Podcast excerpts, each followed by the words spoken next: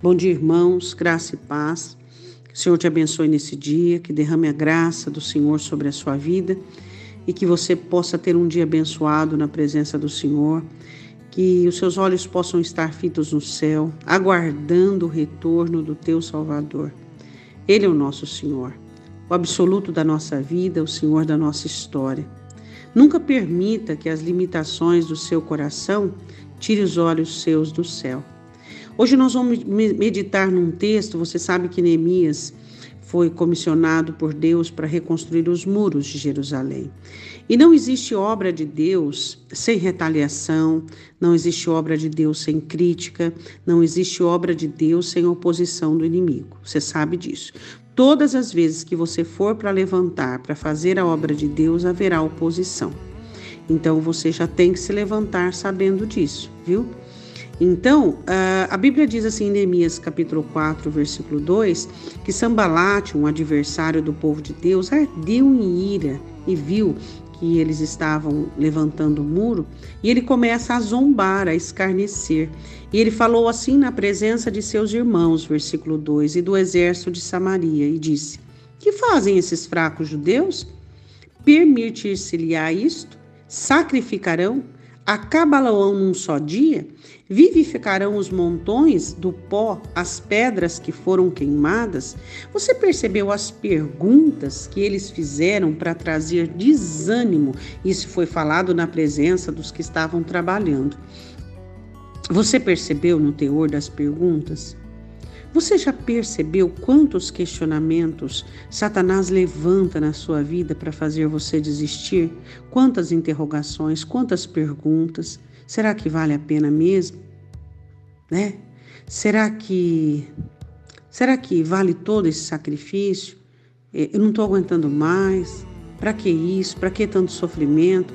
Então são perguntas que Satanás levanta para que você se posicione com o vitimismo, para que você se posicione na sua defesa. Presta atenção, ele diz assim: olha, o que fazem esses fracos judeus? Quer dizer, a primeira atenuação é sobre a nossa fraqueza. Então, Satanás levanta situações para que a nossa fraqueza seja um empecilho, para que duvidemos da força do Senhor em nós, para que duvidemos da graça do Senhor em nós. Depois ele diz assim: permite-se-lhe a isso, ou seja, até quando eles vão conseguir fazer isso? Até quando eles vão conseguir licença para isso? Ou seja, até quando você vai aguentar essa situação?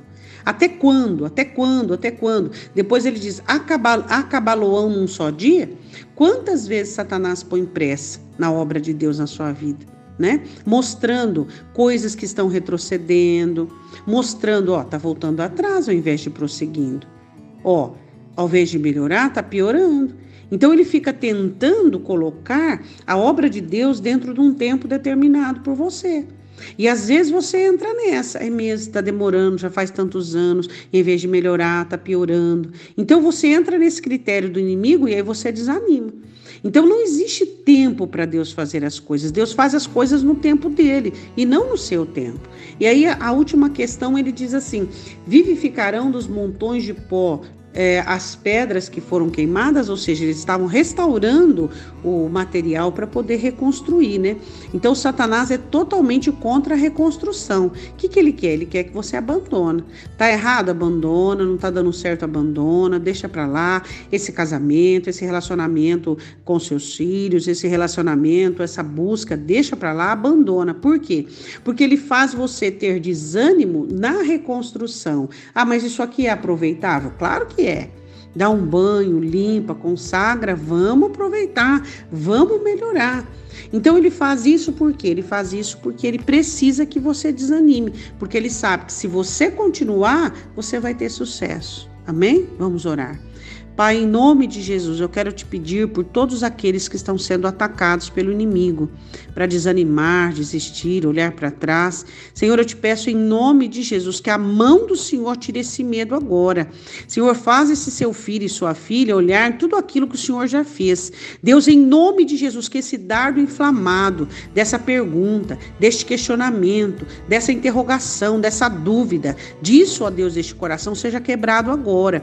Que não valha nenhum tipo de encantamento. Que esse coração seja limpo dessa fermentação e que esse coração se abra para a tua palavra, olhando para a tua palavra, analisando a tua palavra e não desistindo de forma alguma daquilo que o Senhor colocou em suas mãos não permitindo que as interrogações tomem lugar da ação profética, da palavra profética e da fé, Pai. Eu te peço, em nome do Senhor Jesus.